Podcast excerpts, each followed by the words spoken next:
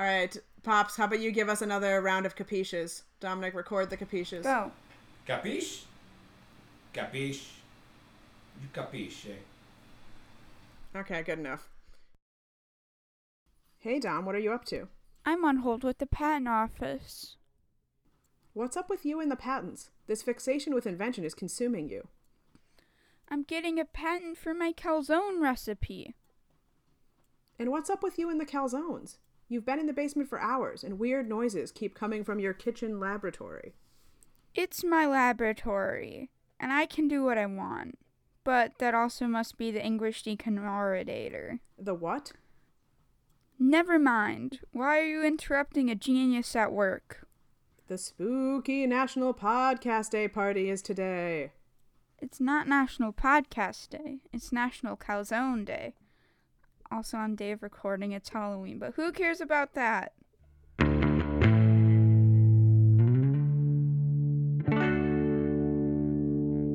Welcome to National Podcast Day, a podcast celebrating national days at this uncertain time to be alive. I'm your host, Nicole, And I'm your other host, Dominic. and today is November 1st, National Calzone Day. So, we're going to start with a little history of the calzone. Uh, the calzone originated in Naples, which is the birthplace of pizza, conveniently, and also the birthplace of Pope Boniface IV, or maybe just Pope Boniface, everyone's favorite pope, regardless. Uh, Dominic, do you remember what calzone translates to? Bloating? Where are you getting that from? Well, because it, like, puffs up. It is not bloating. It is actually stocking. That doesn't make sense, though. Uh, we're going to get to this later in the program, but panzerotti, which is a similar thing. Did you just call our podcast a program? Yeah. Did you really just. You know, it's a program. Mm-hmm.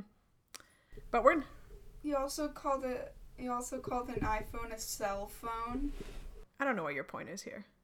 All right, we're going to cut to a commercial break, and we'll be back with a very special feature after this word from our sponsor. Dudes, have you ever scarfed down a calzone while bungee jumping? Or while in a dome cage as motocross bikers do jumps mere inches from your head? Or in the violent eye of an F5 tornado? If you haven't, get in your car right now. Ignore all traffic laws and speed to your nearest calzones extreme and see what living really feels like. After you order dudes, choose your adventure and blast off! Skydiving calzone. In a shark cage surrounded by great white sharks calzone. Running of the bulls calzone. Diffusing an honest to God bomb calzone. Taste the spicy marinara sauce and crispy pepperoni of life, dudes, while simultaneously telling death to go to hell. So visit a calzone's extreme by you now, and until then, eat me!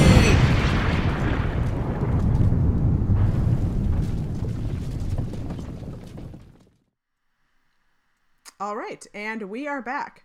So, for our main feature today, we have the latest edition of In the Cucina. And this time we have special guests Vincenzo and Maria, world renowned calzone chefs. So, Dominic and I have been eating Vincenzo and Maria's calzones for years. They're known throughout the state of Wisconsin and Rock County, which, you know, has a full 12 Italian Americans in the entire county. and they are winners every year of the Rock County Calzone competition. So we are just so delighted that we were able to get them on the show today. Uh, benvenuto, Vincenzo and Maria. Benvenuto. Buongiorno. Bienvenido. Dominic, would you like to take it away here? So, Maria and Vincenzo, what do you love about the calzone or a panzerotti?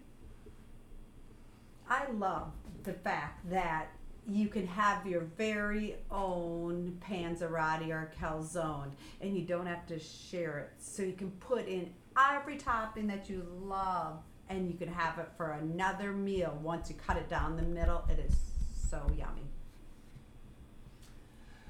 I, on the other hand, thought we used to enjoy sharing our calzone slash panzerottis, and so would get a nice calzone slash panzerotti, and you would cut it down the middle, and have all that good stuff oozing out. You'd have a salad, and you'd have some wine, and um, you have a nice, light but delicious meal.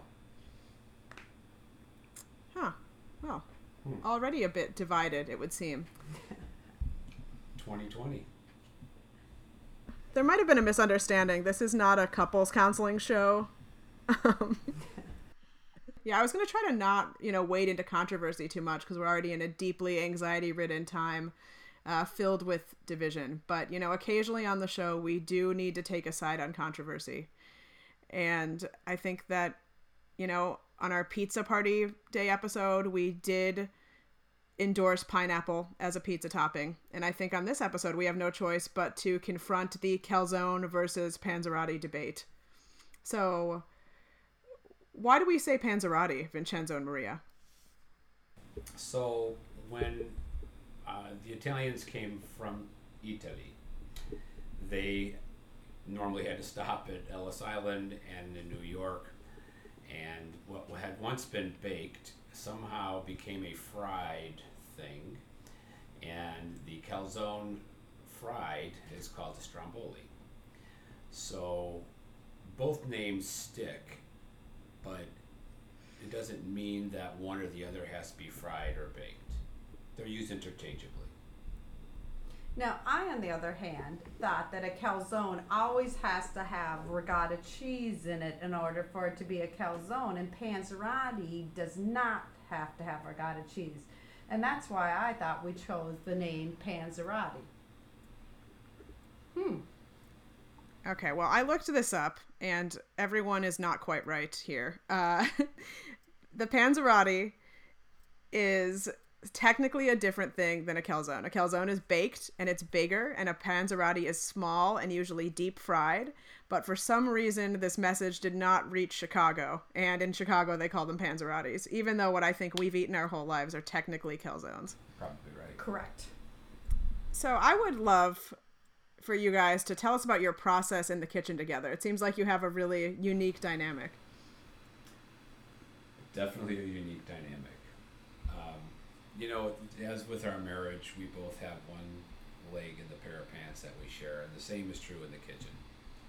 So we typically try to work together, but not get in each other's space too much because uh, we each have our way of doing things. Ultimately, we are an efficient machine. We do function together, but uh, she has her way of doing things, and I have my way of doing things. So we just have to find that delicate balance. I so agree. Uh, the biggest problem I have is he likes to chop everything really big. So I tend to mince things and get them a little smaller and palatable. That's just my way of doing things. Hmm. Sounds like you redo his work. No, no, no, no, no. No redoing. Uh, he doesn't uh, even get to chop anymore because of past history. All right. um, so, you've been champions of the Rock County Calzone competition for seven years running now, you know, and we would love for you to be able to share some of your tips for our listeners at home who might be interested in making their own calzones. Well, I think the most important thing is to roll the dough in a round circle because if you get it oval or square, it just doesn't work. And I like lots of sauce, but sometimes that comes out and makes a messy looking panzerotti, but also tasty. So I'll give it to this perfectionist over here and see what he does to make it look so good. Well, the most important part of the assembly is in the seal. So when you crimp the dough around the edge, you have to have a little water, and you cannot have sauce or toppings trying to sneak out in that in that step because it'll go in the oven and they will sneak out in the oven. So I would say if you need extra sauce or sauce, that you save that for the side because you can have as much sauce as you want once it comes out. Dipping? Dip away. How about the air hole in the top? If you don't make an air hole in the top, we have this huge inflated panzerotti. All right, good to know. So air hole to let Yes. let the steam escape. This might be hard for you to talk about. You've gone through a lot, but would you mind telling us the details of the Great Calzone disaster of 1997 or the Great Dough Rolling disaster of 1991? I've erased both of those from my memory, so I have to let this old one right here will respond on that one. Uh, Vincenzo. This is rare. Vincenzo, yes. This is rare. Um, so, to my recollection, and I'm sure something will be jogged in Maria's memory as I relate the stories, but as far as the dough rolling incident goes, Maria was at work. I was at home with the children. We had one night a week where we got to switch roles. She was there talking as usual and um, rolling a panzerotti out, to be quite frank.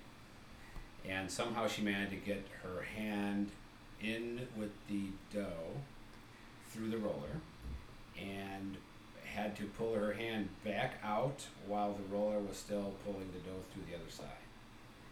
And that was a, a multi pronged crisis because A, she ruined a perfectly good ball of dough. Uh, and B, she started to bleed because her fingers swelled up. And C, she had to go to the ER. So it was quite traumatic, and I could see why she's put that out of her mind. Um, but uh, that doesn't even begin to touch the great calzone disaster of 1997, which was a repeat of Maria putting her hand in the dough roller, only this time she served it to a customer. No, I'm just kidding. Uh, no, we, we had a like a 25 topping filled uh, panzerotti in the oven, and it took forever to bake. And one of our rock star waitresses, Jean Allen slash Jean Reisha, um, was impatiently waiting at this point for this monster to come out of the oven. And once it came out of the oven, and she grabbed it to run out to the customer with it, uh, some unnamed bus person ran through the swinging door the wrong way, knocked the uh, monster out of Jean's hand, and it fell onto the floor. And she didn't know what to do, so she instantly starts breaking down, crying, and um, the message had to be delivered to the customer. Uh, so Jean went out to tell the customer, and they started crying. It was just one big bawl fest. Wow, a lot of drama here in the calzone making career. Yes, yes, it was it was quite traumatic, uh, and so it, wa- it was contagious, and that whole table started to cry uh, because apparently more than one people were going to eat that because they were going to share. Sharing. Huh. Long story short, uh, we we comped the meal, we got gene therapy, and we learned from that point on that we should never share panzerottis. Mm-hmm. Wow, so many lessons here for everyone. And one last thing. What about the Great Calzone disaster of 2020? I, I don't capisce. What do you, what, do you, Well- what are you going here? I put that one out of my memory too.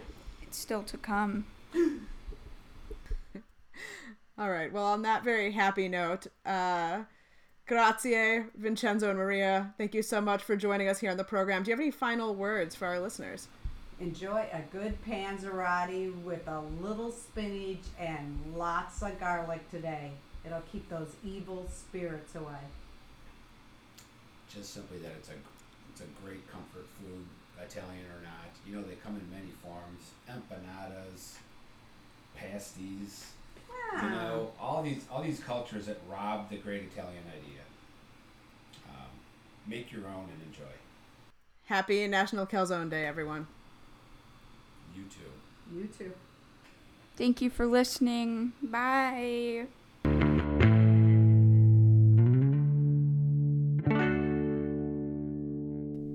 Bon appetit. Oh, thanks, Tom. So, what do you think? Well, for baby's first calzone, it looks good. Nice golden crust, impressive crimping. How about the taste? Okay, I'm taking my first bite now. Mmm. Mmm. Yes. It's oddly sweet. That would be the special family sauce recipe, which reminds me, time to share that with our listeners. Dom, if the family wasn't okay with us sharing the family dough recipe, what makes you think they'd be okay with us putting the family sauce recipe on our nationally syndicated podcast? Uh, I think it'll be fine. I really don't have a good feeling about this. Hush, or something Italian. Ingredients needed 1 cup of whole milk, 3 fourths cups of granulated sugar with a pinch of salt, 2 cups of heavy whipping cream, 1 tablespoon of vanilla extract. Uh, Dom, I'm 98% sure that's our ice cream recipe, not the family sauce recipe. Shut your mouth. Mangia! Consumer with this product.